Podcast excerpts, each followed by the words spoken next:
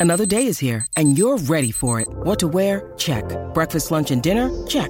Planning for what's next and how to save for it? That's where Bank of America can help. For your financial to-dos, Bank of America has experts ready to help get you closer to your goals. Get started at one of our local financial centers or 24-7 in our mobile banking app. Find a location near you at bankofamerica.com slash talk to us. What would you like the power to do? Mobile banking requires downloading the app and is only available for select devices. Message and data rates may apply. Bank of America and a member FDIC.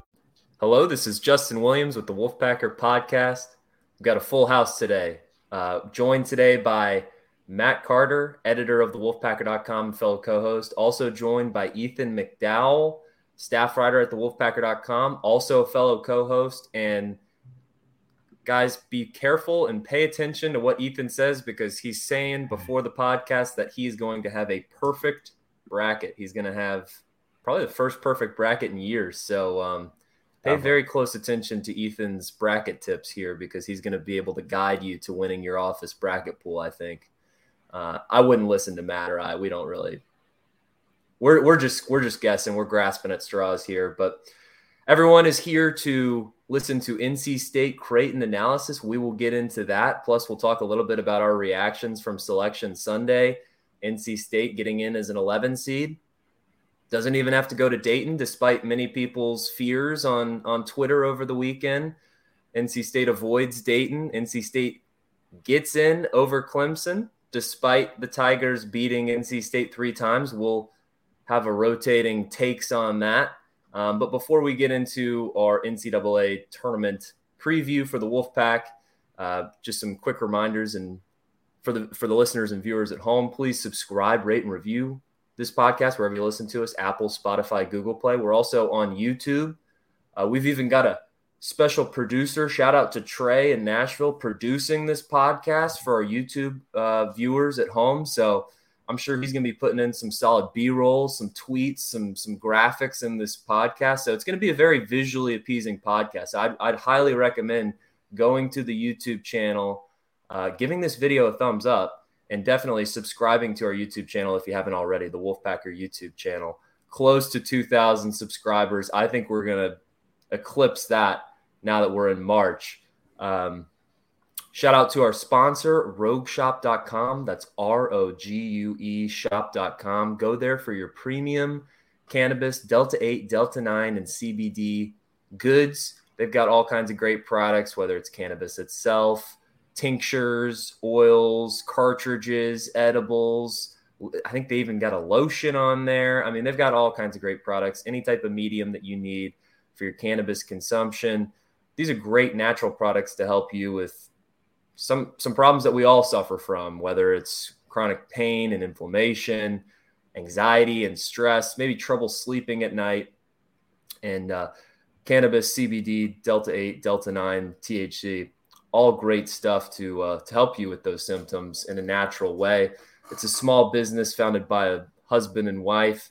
The husband is a disabled veteran that his life changed so much for the better that when he turned to these natural products, he wanted to create this business, rogueshop.com, to share it with the folks like you. So uh, head over to rogueshop.com, R O G U E shop.com. They've got a great chat feature on the site where you can ask them any questions about some of their products if, if you're curious. They're also on the message boards on the wolfpacker.com. So if you are a message board member or if you're a subscriber to the wolfpacker.com, feel free to shoot them a message. They are pretty active on the message boards. And speaking of the message boards, if you don't have access, well, you might want to take advantage of this special deal going on right now. For $29.99, you can get a premium subscription to the wolfpacker.com as part of the On3 network through the beginning of college football season. Yes, I know it's a March Madness show college football, probably on the backs of the minds of many listening to this podcast, but it's going to be here before you know it. And we've still got what a solid five, five and a half months until the end of August 2023, which is where your subscription will take you for that small price of $29.99. Normally about $10 a month to be a premium member of the wolfpacker.com. So significant savings there, about 50% if you uh, take advantage of it today. So uh, head over to the wolfpacker.com and take advantage of that deal now. All right, gentlemen, uh, I think it's time to start talking brackets. But before we dive into our upset picks and before we dive into Wolfpack Blue Jays in the 6 11 matchup out of Denver on Friday. Let's uh, let's go back to Sunday, Selection Sunday. Matt, Ethan, I don't know if you guys were together, separated on your way back from Greensboro, already back from Greensboro at that point, but take me to where you were and how you were feeling going into the selection show and your reaction to seeing the Wolfpack on the 11 line avoiding Dayton the first four, like many had predicted after NC State lost three of their last four going into the NCAA tournament. I'll start with you, Matt, our veteran expert here. Yeah, uh, full disclosure, I was one of those that had NC State and Dayton. So um, I think I te- texted both Ethan and Justin. I had NC State as the next to last team in the field. We put up a uh, a bracket I put up a bracket on the wolfpacker.com uh, for our subscribers and really kind of broke it down. And um, so I was a little bit surprised uh, that they were not in Dayton, to be honest. I, I thought the lack of really high end wins might come back to hurt NC State a little bit. Um, but I thought the fact that they were also pretty consistent, no bad losses in quad three, quad four they didn't have a great schedule, but it wasn't an albatross either of a schedule. Would carry the day. It just wouldn't get them much past Dayton. So, um, to tell you where I was, I was in my living room. Um, I wasn't like Ethan living uh, the good life in Wilmington, apparently, over the weekend. Um, but, uh, you know, my daughter, who's about to be 11, is really getting in. She calls it March Madness. That's all and brackets. Was it, you know, is it bracket time? So we were watching together, and I remember saying, "All right, we got to watch the 11 seed." So uh, let's see who pops up here, and sure enough, NC State was was the first one. So that's much better if you're an NC State fan. Much better than when was it? Uh, 20, 2013, maybe. Justin, you might remember when they were. It was either 2012 or 2013. But the last, very last, last team announced. Yeah, as an 11 seed, and um, and then in 2019, you know, you had to list the bubble teams you're watching for, and you, it became pretty clear once you said, "Oh, school X and school Y and school G was in," you knew NC State was probably out. So this made life a lot easier, um, knowing they got in quick. So I don't know. Do you want me to get into why they got picked over Clemson, or do you want Ethan's? Uh, let's kick it. Let's kick it to Ethan. Ethan, were you going into selection Sunday? Were you confident that the Wolfpack would would have its name called? I, I was. I would say in the days leading up to it, my confidence had started high, dropped off a cliff, but by the time the selection show rolled around, it had built back up, and I was pretty confident they were going to make the field. But I was already looking up um, travel plans to Dayton. I was almost completely sure, okay, they're going to be a first four team. That was definitely the feeling I was getting. Um, so I was, um, I was pleasantly surprised to see them um, get in and head to Denver.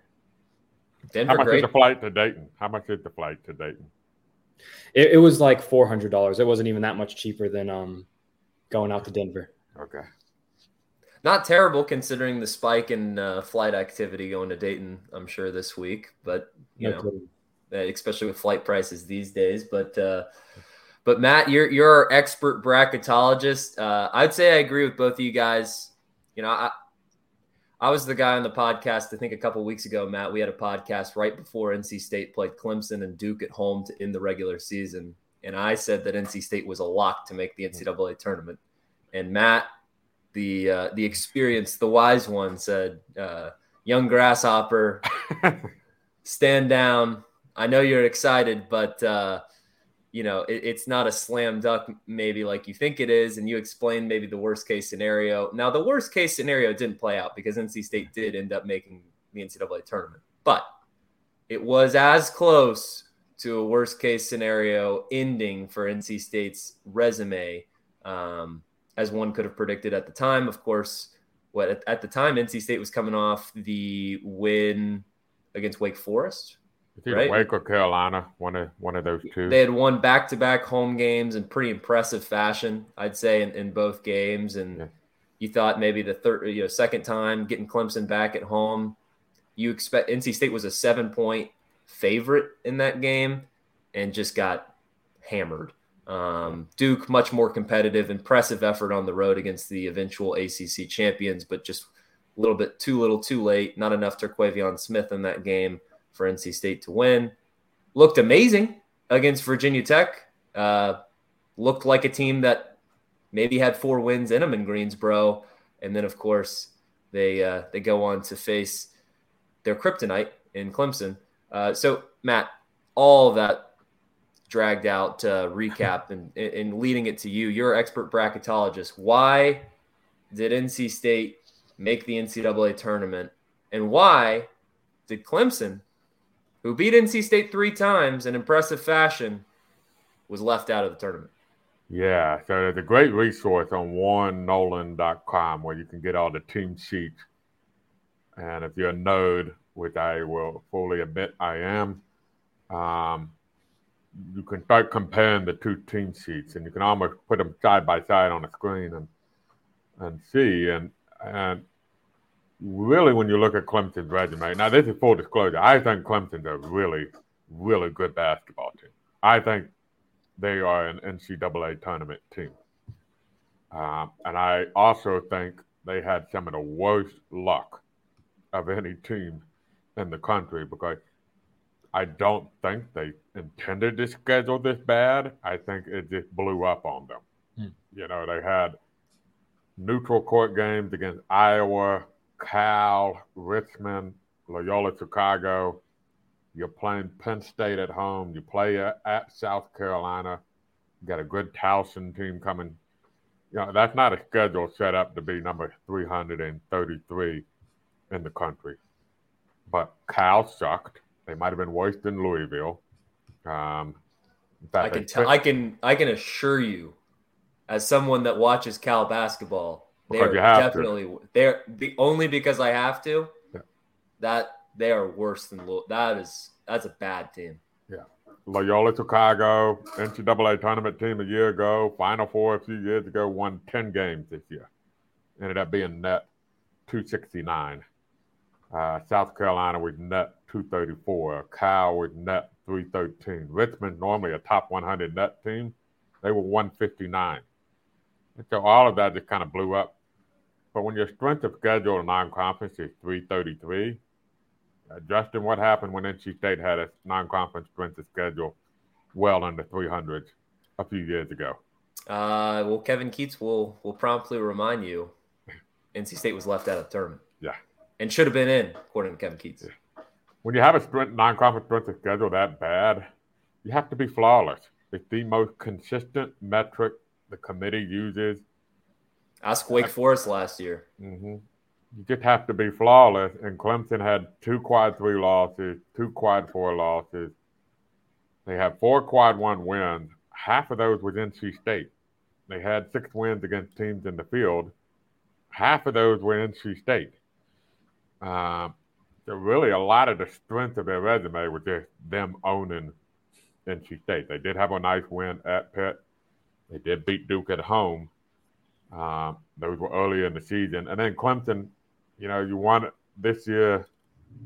You didn't want to be playing the bottom four teams in the ACC a lot. They got them seven times. It just happened to be bad luck for them. They get um, Florida State twice. They got Georgia Tech twice. They got Louisville twice. That really dragged down the schedule and put you in a no-win, lot to lose situation. And when you're playing, and you add a game against BC and a game against Notre Dame, that's eight games where they had nothing to gain and a lot to lose, putting a lot of pressure on yourself to go eight and zero oh in that game. They end up going six and two, um, and they really, because they had to be flawless because of bad luck with how the non-conference strength schedule went out. They owned NC State. I get that, but it's a metric-driven decision. And if you look at NC State's team sheet, they had eight quad one, two wins. Clemson had seven. They both beat the same number of teams in the field. Um, NC State had a slightly better home away from home record. And I think NC State had a little bit better depth of wins in terms of, you know, they did beat teams like Dayton and Vanderbilt and North Carolina that may not have made the tournament, but they were right there in the picture for the tournament. So I, I really wasn't as close. It's just the fact that Clemson kicked NC State's butt two times in two weeks that may have created a perception. But if you were to compare them side by side, it's not that close, to be blunt about it. Yeah, I mean, Ethan, this time a couple weeks ago, a lot of the chatter was NC State. you could still say they don't have a bad loss on their schedule, right? And Clemson has two very significant ones. So four, if you want to go deeper. Four, yeah. So, uh, and when your non-conference scheduled 300 below, you have to be flawless. Rutgers, by the way, same problem. Yeah, they were even better version of Clemson, but their non-conference is was 314, and they lost four quad three games. I was surprised that UNC ended up um, above them on the first four out, though. Did that surprise either of y'all? Uh, I, I was a little when I started looking at that team sheet. I was like, "Oh boy, NC State fans are going to go crazy." But um, honestly, if Carolina had scored like one more point in about three or four games, they're probably in the field. Mm. Yeah, if, you, if they just to add to their misery. If they had beaten um, Duke in the regular season finale, they're probably in the field. If they for one more point in regulation or the first three overtimes against Alabama on a neutral yep. court, yeah, they're in the NCAA tournament. You don't lose to Pittsburgh by one point uh, at home, probably in the NCAA tournament, or two points on the road, or how about this? Don't blow a six-point lead with nine minutes to go against NC State in PNC Arena if the outcome were different in that game, those Could two be. teams might have flip flopped where they were. Yep. In the NCAA tournament. So. Yeah, didn't didn't feel like it at the moment, but that game, I mean, probably the winner decided the outcome of the NCAA tournament faith of both teams. Yeah, and hindsight, Justin, you were right when you said they were locked in at that point. It's true. It's true. I mean, it, it Look, I mean, it, it, doesn't matter how we got there. It just matters that the take was correct. And thank goodness NC State hung on for dear life. And thank you to the selection committee for making sure that I didn't have to get my clip sent to uh, Old Takes Exposed. Um, but yeah, I mean, you just felt like after that two game home win streak at the towards the end of the regular season, NC State. I mean, I really did feel that NC State was firmly in the NCAA tournament field. Now, I also thought in the back of my mind that NC State wasn't going to let the foot off the gas going into the last two games of the regular season and going into the ACC tournament. So let's talk a little bit about, and I know we want to get into the matchup with NC State Creighton. Everybody's dying to know, you know, what we think of this matchup. But uh, before we do that, why don't we talk a little bit about how NC State ended the season and, and just our thoughts on, you know, what what do you think about this team heading into March? Despite any matchup, throw out the matchup, which is important because this team, especially towards the end of the season, has shown that it is a very matchup dependent team. Uh, NC State probably can go toe to toe with any team in the country that is willing to play a game in the 70s or 80s. NC State wants no part of a team that wants to play a game in the 50s and 60s like Clemson, like Virginia, and there's many more out there in the NCAA tournament. But uh, Ethan, i will throw it to you first. You know, going into those last two home games, going into the Clemson senior night, going into road game at Duke, um, you know, what what did you kind of expect NC State to do towards the end of the season, and how did that compare to what actually happened? I honestly thought they had a really good shot to make a deep run in Greensboro, and I it I went into the tournament not expecting, but very optimistic that they could be playing in that um, semifinal and perhaps even reaching the final. Um, and then when you saw what they did against Virginia Tech, of course, that confidence spiked.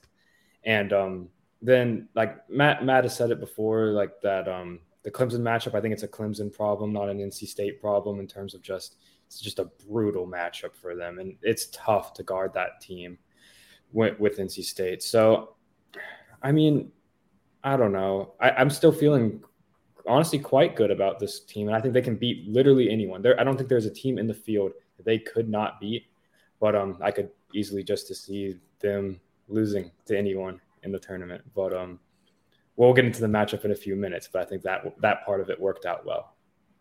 Matt, I think if you go back and look at the last six games, the way they finished against UNC at home, that was impressive.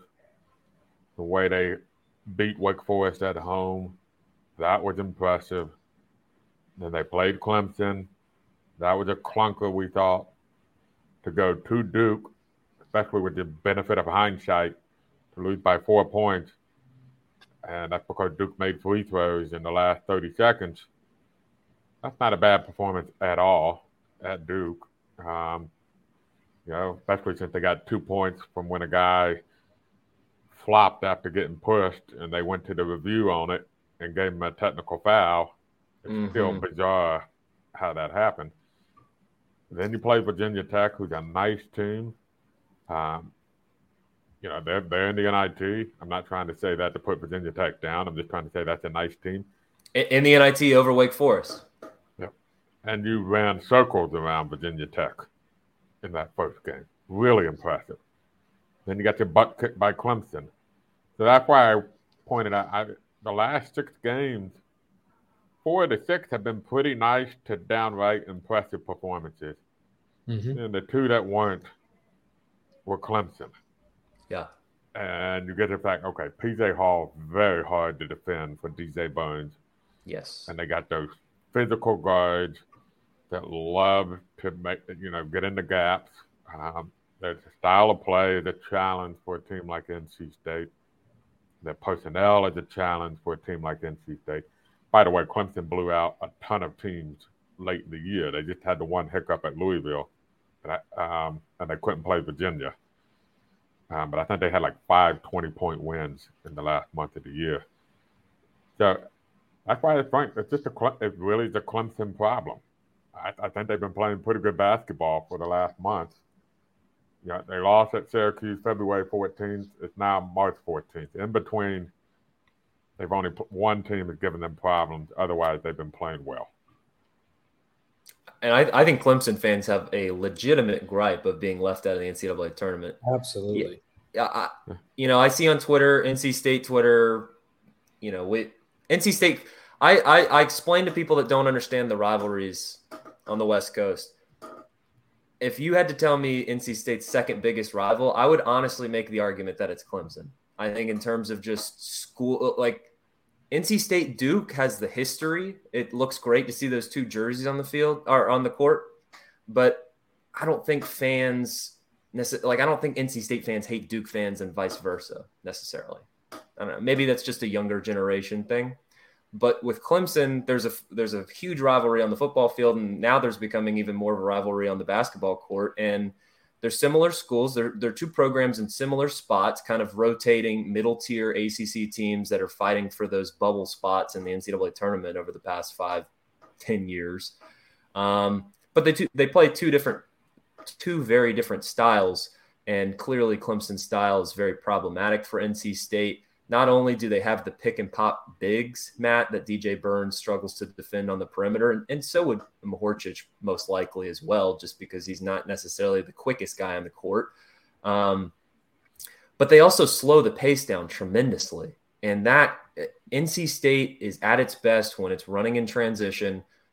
Its offense is generated based on defensive stops, whether it's a rebound, whether it's a turnover. They want to pick up the pace because they have better athletes than you. They have quicker guards than you. They want to get out and, and, and run. And Clemson wants to do the exact opposite of that because if they played in NC State's strengths, they would be the team losing by 30 points.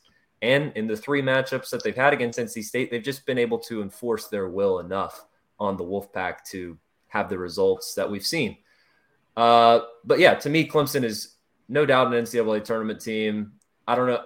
To me, the gripe is not Clemson should have been in and NC State should have been out.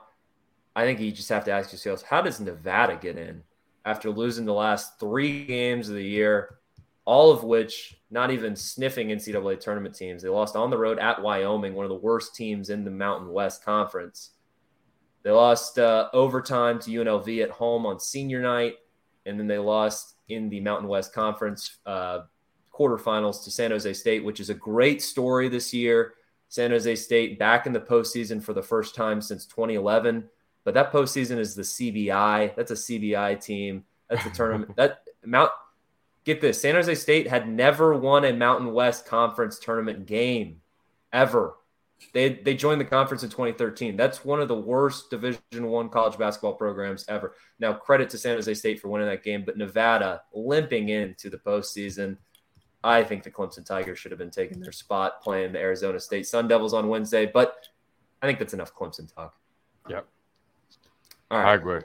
You mentioned matchup. I think Creighton, by the way, definitely not Clemson style of play. No. uh, that'll, uh, I don't know. Do you want to get on into Creighton now? I, I think it's time. We're 25 minutes in. We, we're beyond selection Sunday. NC State is in.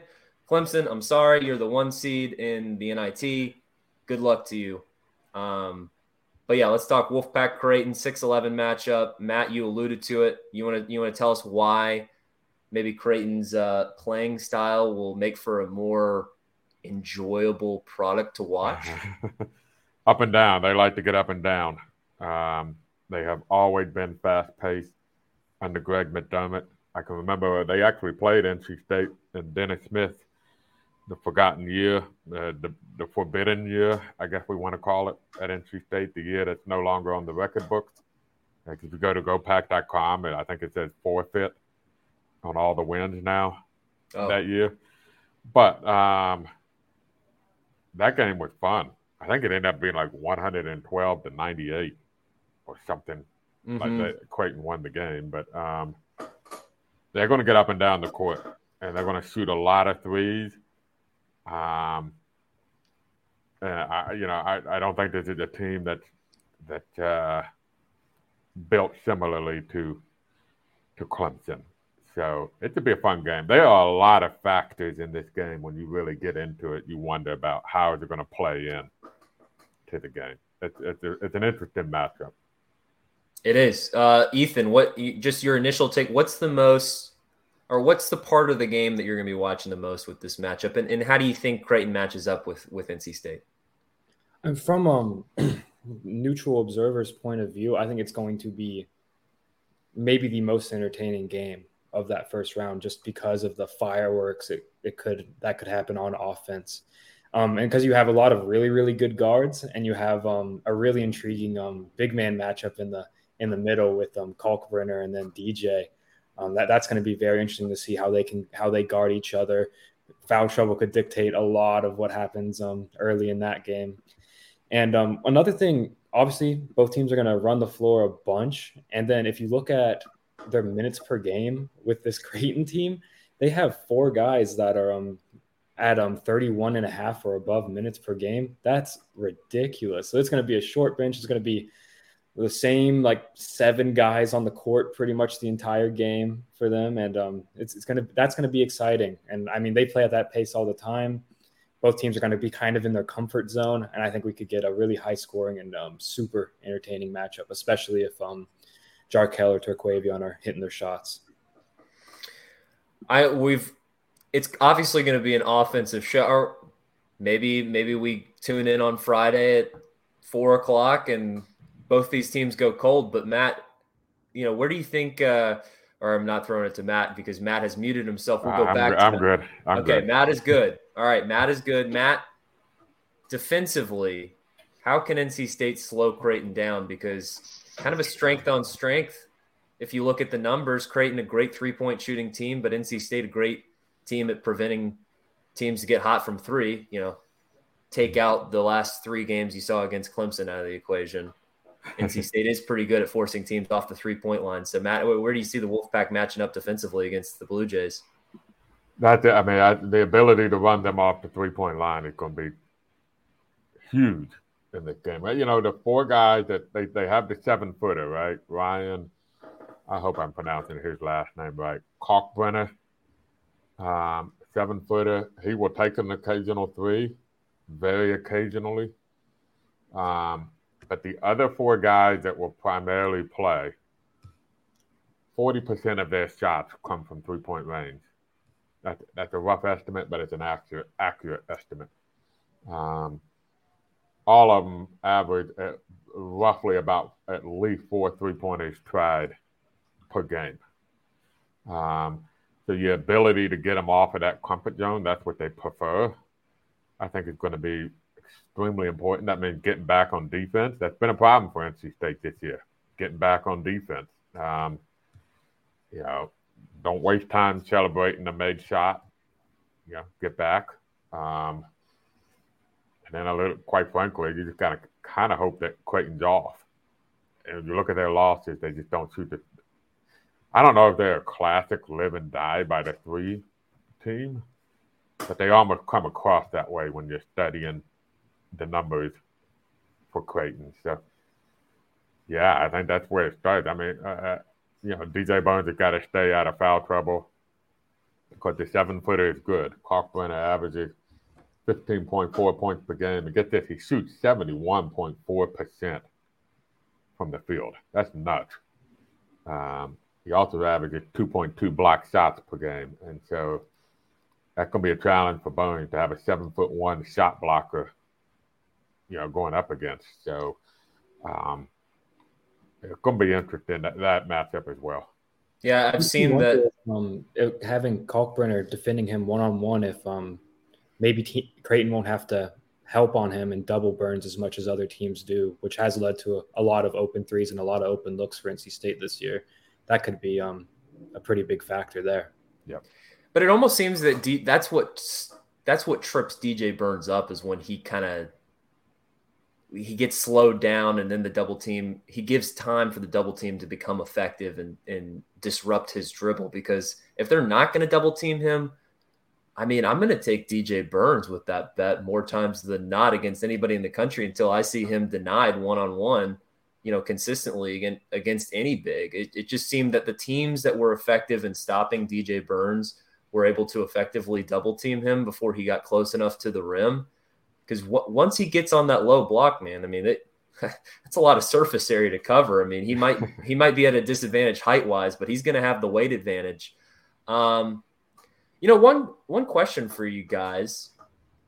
Do you think that Ebenezer Dowuona could potentially provide a little more defensive upside if they're getting burned by the center here and some and you know if, if Creighton's able to manipulate ball screens because as great as DJ Burns has been on the offensive end, really towards the end of the season here, he's struggled defensively.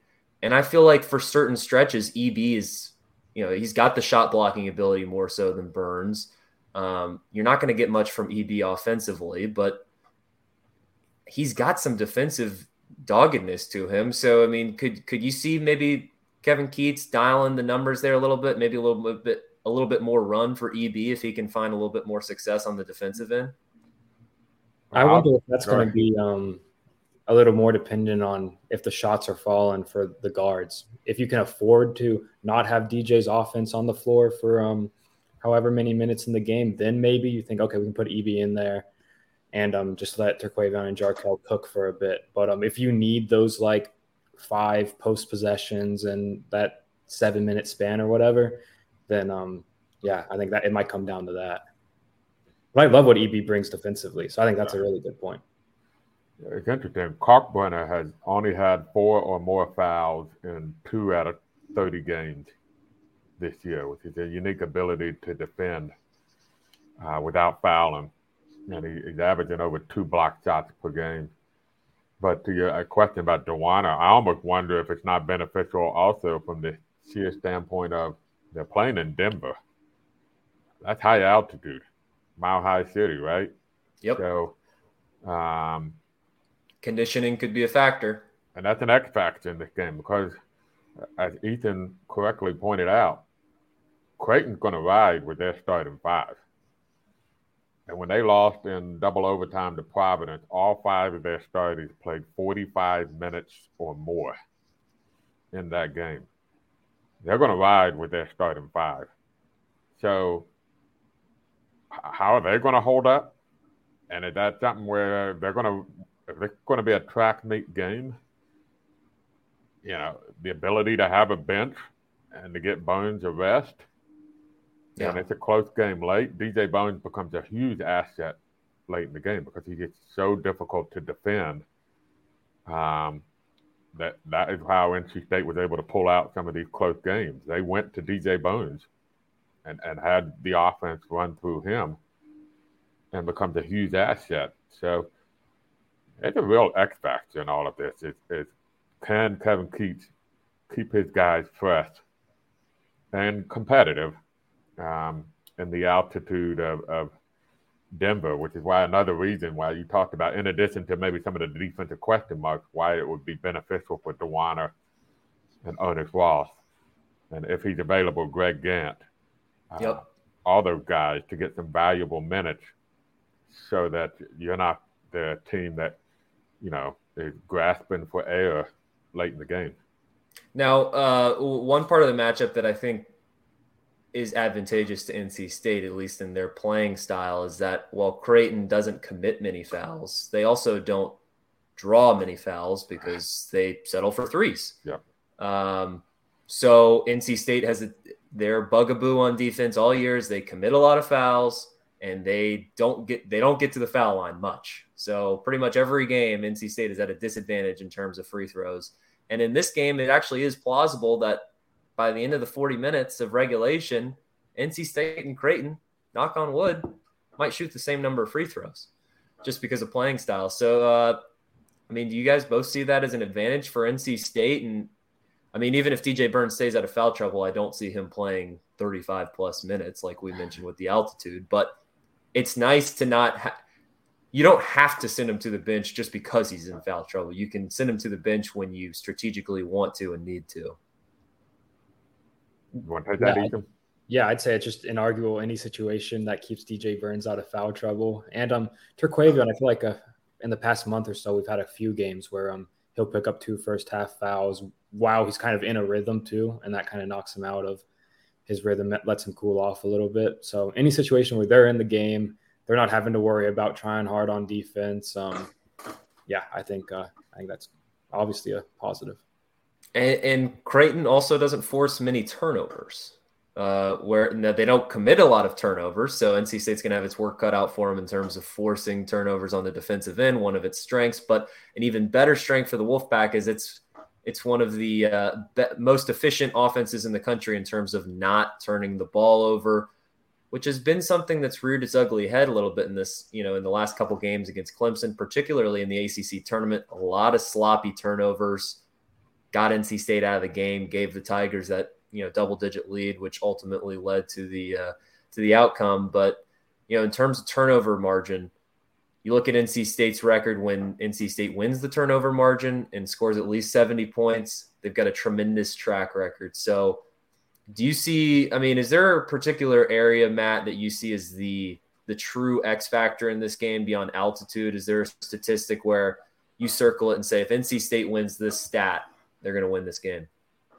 Just to circle back to what you were talking about by free throws for some context, out of 363 teams in the country, Creighton is 261st in free throws attempted per game. And ironically, you don't have to go far, or coincidentally, you don't have to go far to find NC State. They're two spots below Creighton in the number of free throws attempted per game. So hopefully that means this is going to be a quick pace game. Um, and that the officials will be letting them play because there's just not a lot of fouls to be had. Um, yeah, I, I normally I would say kind of 70 points is the number to watch for, but I think Creighton's going to be looking for that too. I think both teams will easily get to 70 points, especially if they're hitting their shots. Um, points in the paint has been a big one for NC State this year. When they win points in the paint, they typically win the game. That's been a pretty stark um, statistic of note. Um, mentioned the turnover margin. Transition is another one. Both teams are probably going to be wanting to get out in transition. Um, so how well do they they do that? I'm trying to pull up the marks here. So NC State 20 and one when leading at halftime. 20 um, three and four when reaching 70 points.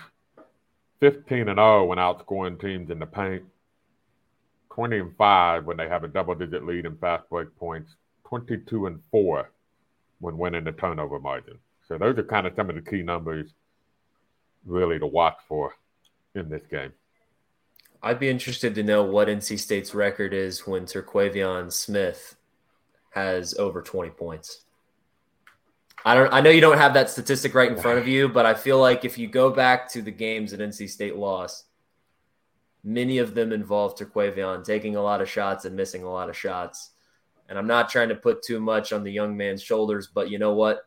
He's the NIL money getter. He's he's the star of this team. He wants the smoke. He wants the limelight. And uh, you know the best players show up in the biggest moments. Not to oversimplify things, but I really think you know this NC State team is going to go as far as Terquavion takes them because Terquavion. Oh, go ahead. I can say I, I can tell you this. Yeah, they've only lost once when he did score 20 points or more.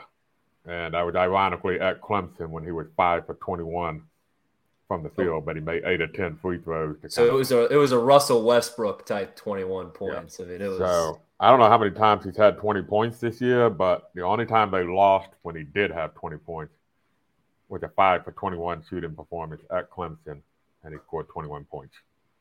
Justin, are you suggesting you want to see Terquavion playing a different way or approaching the offense a different way? Because sure, a lot of the losses have come where he's you know not hitting his shots, but a lot of the wins come when he's taking those same shots, but and they're falling.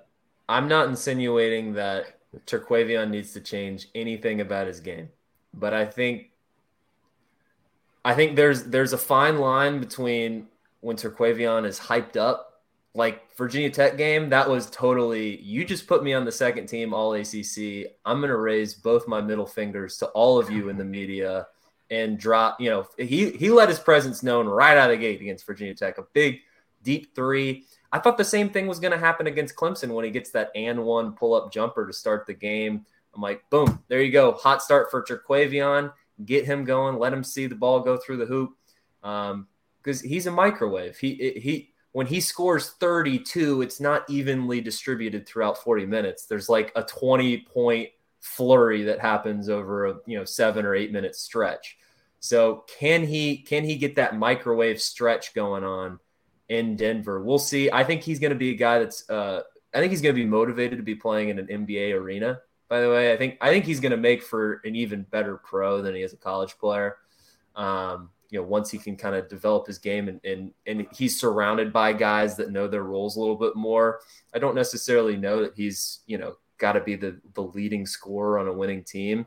In fact, I think NC State is probably at its best when Jarkel Joiner is there is their 1A option on offense, particularly in half court sets. You know, if, if game on the line, NC State needs a bucket. I don't know what you guys are thinking in terms of who we going to here, but I think I'd put my money on Jarkel Joiner pull up mid range shot as the one I'd want to see NC State go with if they need just a bucket to win or, or force overtime. What what about you guys? If you're you're the coach, you're in the huddle, State needs a bucket, could be a two, could be a three. What what are you what are you what are you drawing up for the Wolfpack, and who do you who do you want to have the ball in their hands at the end of the game? Hey, I'm I'm putting DJ Burns, tell him to post up at the three point line like he loves to do and give him a nice little bounce pass that makes it easy. And I'm putting all four guys on the other freaking side of the court and let DJ Burns back up that generously listed 375 pound body of his. Whoa, whoa, whoa, whoa, whoa! Two, you, you, yeah. Two Come on, man. You can't, you can't do my guy like that. You don't think you think he's below? You said you you misspoke. You said 375. He's he's listed 75. I'm sorry. Two, yeah, 270, right, 275. But DJ.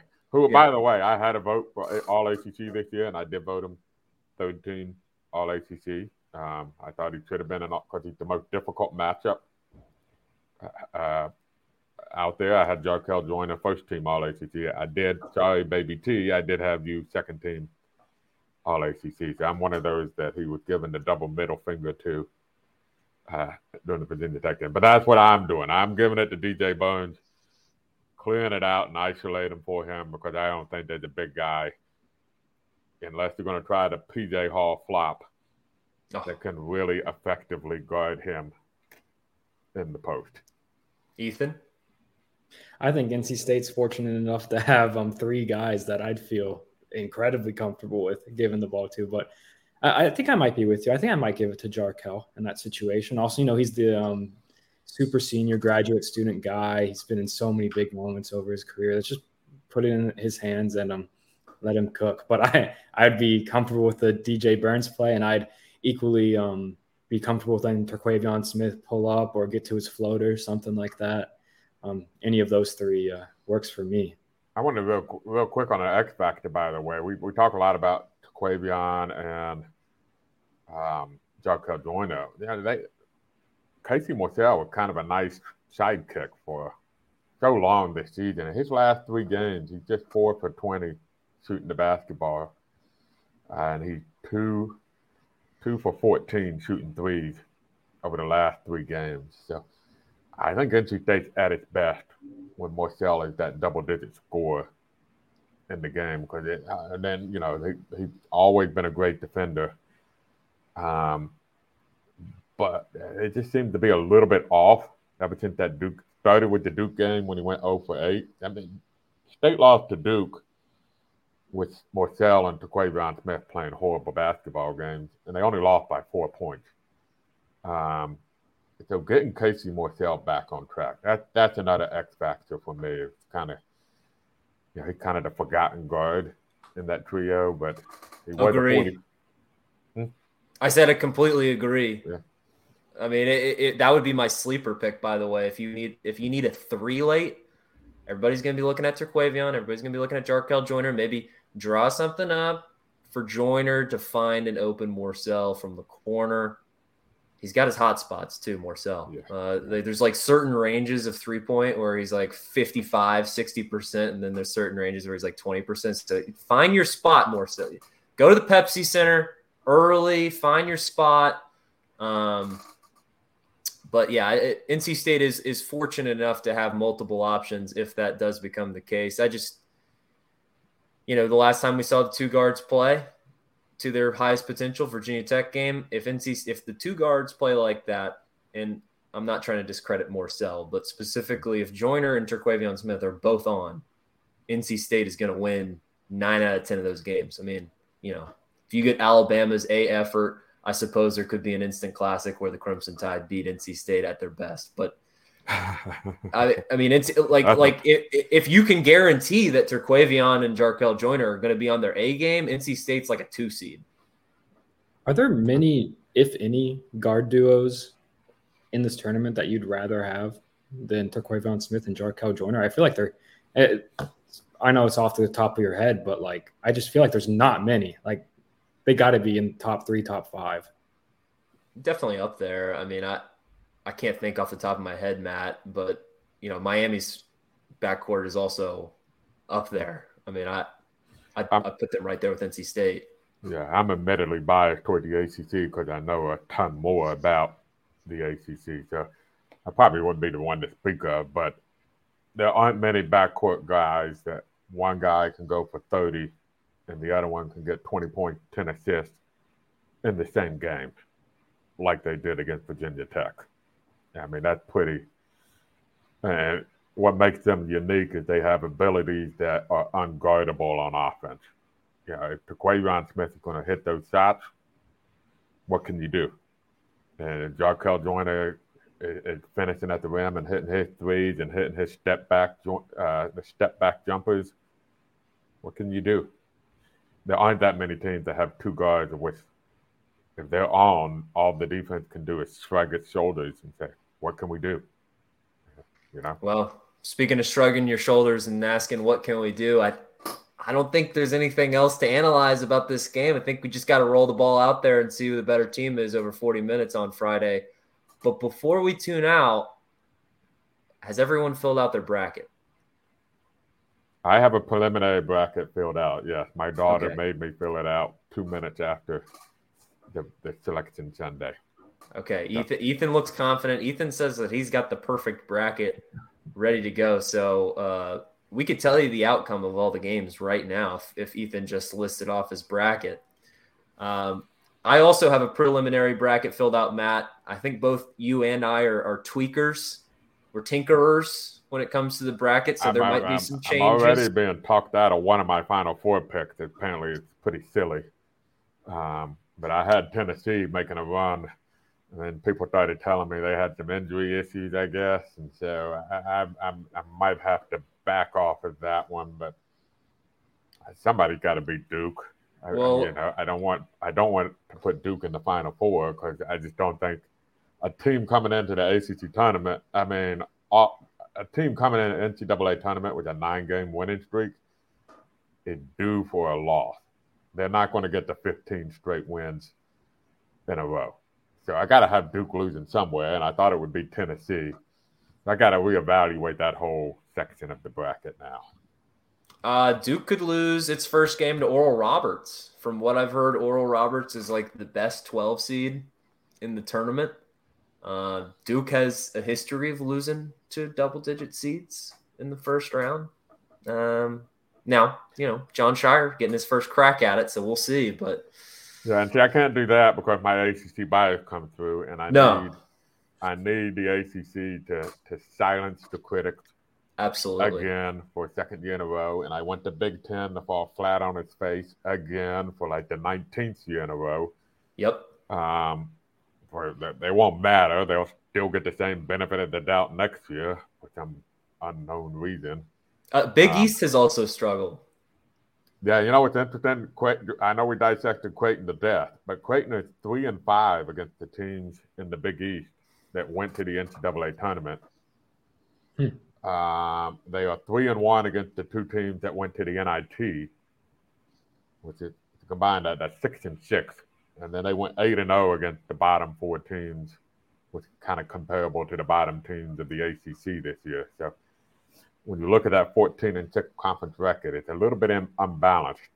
A credit to Creighton for being consistent, but there's a little bit of unbalance in that. But uh, yeah, I, I, don't want Duke to lose first round because I want the ACC to rise up and, and carry the torch again. 5 and 0, 5 and 0 first round ACC, baby. Let's go. Oh, Pitt's, first of all, Pitt's going to take care of business against Mississippi State tonight um, in the first four. But uh, I don't know. I think of the five ACC teams in the tournament, uh, Pittsburgh probably I'm least confident about. Um, but let's well, go, let Jeff ask, Capel. Let me ask Ethan, which ACC team you have going the furthest? I'm. It's Duke. Yeah, I have. I have Duke making making the Elite Eight. All right, let's let's go around. I, I have a vision for how we can kind of wrap up this podcast and, and send people on their way here. So let's start with the big question. Um, I'll start with Ethan since he's got the perfect bra- bracket. But everybody, tell me how far they have NC State going. I have them making the Sweet 16. I think I think they're gonna. What's the path? Beating Baylor too. Creighton and Baylor. Okay, Matt. I'm I'm going to be the uh, uh, negative Nancy, I guess. I got them. I got them beating Creighton, but losing to Baylor in the second round. Which, I mean, is that really negative? I feel like the true negative Nancy would be like, you know, Creighton, because a lot of people like Creighton. Uh, I know one is, in particular who really likes Creighton. Apparently, we, yeah, we won't we won't unveil we won't unveil the mask. Uh, it's nobody on this podcast, so you know, save your hate mail. But uh, I will say that NC State's uh, NC State's in the South bracket, and I think the South bracket is top to bottom the easiest of the four brackets of the four regions. I think Alabama is going to have a cakewalk to the Final Four, uh, unless it stubs its toe along the way. But I don't see any legitimate opponent to knock off Alabama in the top half of that bracket. I think they easily get to the Elite Eight, maybe challenged in the Elite Eight, but I also don't think anybody at the bottom of the bracket is as good as Alabama. But that said, we're not talking about Alabama. We're talking about NC State. And I have NC State initially, my initial bracket. This is going to be kind of a homer pick, but Elite Eight. I mean, wow. Now, now, tell me I'm crazy here, but 1st of all, guard, guards win in March. Guards win in March. Right. All right. So I'm looking at the bracket here. I've got I've got NC State beating Creighton. I've got UC Santa Barbara upsetting Baylor. Now that's been kind of a popular 14 over three. Baylor's limping into the postseason. Um, Baylor kind of underachieving towards the second half of the year. UC Santa Barbara plays a very weird style of basketball. They like to slow it down tremendously. They've got a very effective field goal percentage, which means they take advantage of the limited possessions that they have. And in a single elimination tournament, that that is a recipe for crazy upset, the one you don't see coming. So give me the Gauchos to upset Baylor. Now, granted, NC State doesn't necessarily match up well against the team that wants to take the air out of the basketball and, uh, and, and is very effective in a half court offense. But UC Santa Barbara's Cinderella run is stopped in the second round. NC State goes back to the Sweet 16, where they will face Missouri because Missouri is going to upset Arizona yes, this is going to be a very upset heavy bottom half of the bracket, but it's still all eventually going to lead to Alabama going to the Final Four because unfortunately, after NC State beats Missouri in the Sweet 16, two teams which metric the metrics compare very similarly, by the way. Um, Alabama is going to beat NC State in my Elite Eight. In the Mark Gottfried Bowl, huh? Um, yeah, I, it feels to me, you can tell me if I'm wrong, Ethan. It feels to me like Justin is trying to set up the most favorable NC State bottom half of the bracket with all his upset picks. Is that what to I'm give, doing? To give them the nicest path possible. Um, does kind of sound like that to the to the Elite Eight. No, he, props, props to him. He says he could tweak it. Arizona just won the Pac-12 tournament, like you said, Matt. Just like with Duke, Arizona's due for a loss. You, you, you, don't want to ride too high on the conference champions, despite me. Well, having... yeah, but Arizona lost two out of three games before the tournament, so they might be hitting a stride. Could be. They also uh, UCLA you know probably should have won that Pac-12 championship game. But, you know why I say that? Because I have Arizona playing for the title, so don't mess up my oh my bracket. Well, I think I think you'd be okay if if Arizona got upset and NC State makes it to the Elite Eight. I I think I think you could be all right with that. Yeah. Sure. Uh, Final fours. Uh, Marquette, Arizona, Gonzaga, and Houston. Matt. Subject to change. I oh. have Arizona, Tennessee. That might be the subject to change, but yeah. Uh, Gonzaga as well um, and Houston. Okay.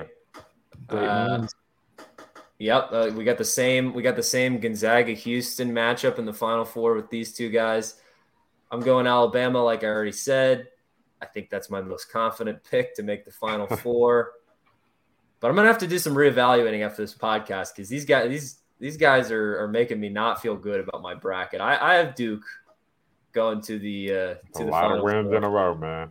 Now I don't I don't trust Tennessee. I trust Duke to get to the Sweet 16, and you know who else I don't trust? I don't trust Purdue. Uh, I don't think Purdue. I think Purdue is going to get upset by whoever wins the Memphis FAU eight nine game. Give me Duke over either of those teams, and then you look at the bottom half of the bracket. Marquette, they're they're a metrics darling out of the Big East, but Shaka Smart has still never won an NCAA tournament game at Marquette. So I'm going to have to see it to believe it. Give me Duke to represent the ACC in the Final Four. And then out of the Midwest, I have also Houston beating Texas A&M in the Elite Eight. Uh, but that is subject to change because Houston got to see about those injuries too, um, including Sasser, one of their best players. And then finally, out of the West, I've got UCLA another situation where I, I, think they've been the best team in college basketball throughout the season.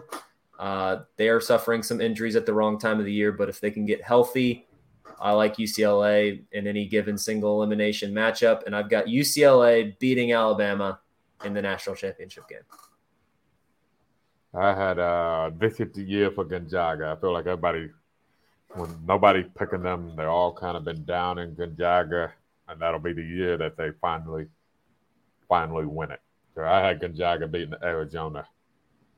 Uh, I've been going back and forth on Houston and Gonzaga, and um, Sasser's health might end up dictating which one I end up sticking with. I'll tell you what, Gonzaga really turned a corner at the end of the season. I mean, mm-hmm. they, they, only have one legitimate opponent in their conference, West Coast Conference, to play St. Mary's. They lost to St. Mary's on the road earlier in the season. They blew out St. Mary's up in the kennel. Then they did it again in Las Vegas in the WCC tournament. So watch out for the Zags. But uh, that's going to do it for this podcast. Lots of NCAA tournament analysis. Now go enjoy filling out your brackets, and uh, we'll be back after Friday to recap whatever happens between NC State and Creighton. Uh, some quick reminders for the listeners and viewers at home before you tune out. Go subscribe, rate, and review this podcast wherever you listen to us Apple, Spotify, Google Play. We're also on YouTube. Go watch our, our YouTube, uh, go watch our show on YouTube. It's going to be very visually appeasing. I'm sure there's going to be some some bracket graphics involved. There's going to be some uh, high end production value. You know involved. what we need to do for the production value? I want Ethan to send his bracket in so we can put it up on the okay.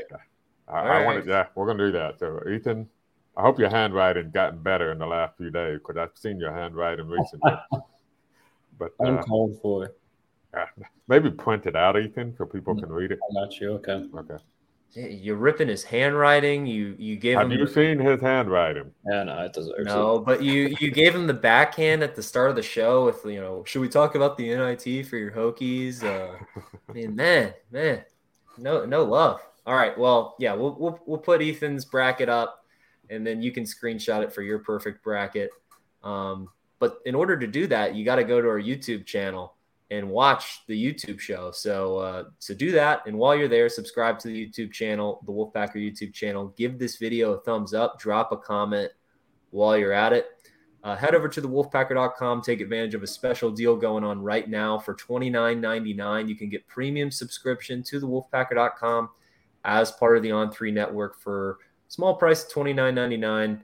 Takes you through the end of August 2023. So it's a little over five months basically about a 50% savings because uh, it's typically about $10 a month. But hey, saving 30 bucks here, that's like probably a few office bracket pool entry fees right there. So uh, you can get a few bracket pool entry fees for free, assuming that you take advantage of the deal and uh, enjoy the, the premium work that Ethan and Matt provide over at the wolfpacker.com. So head over there now, take advantage of that deal.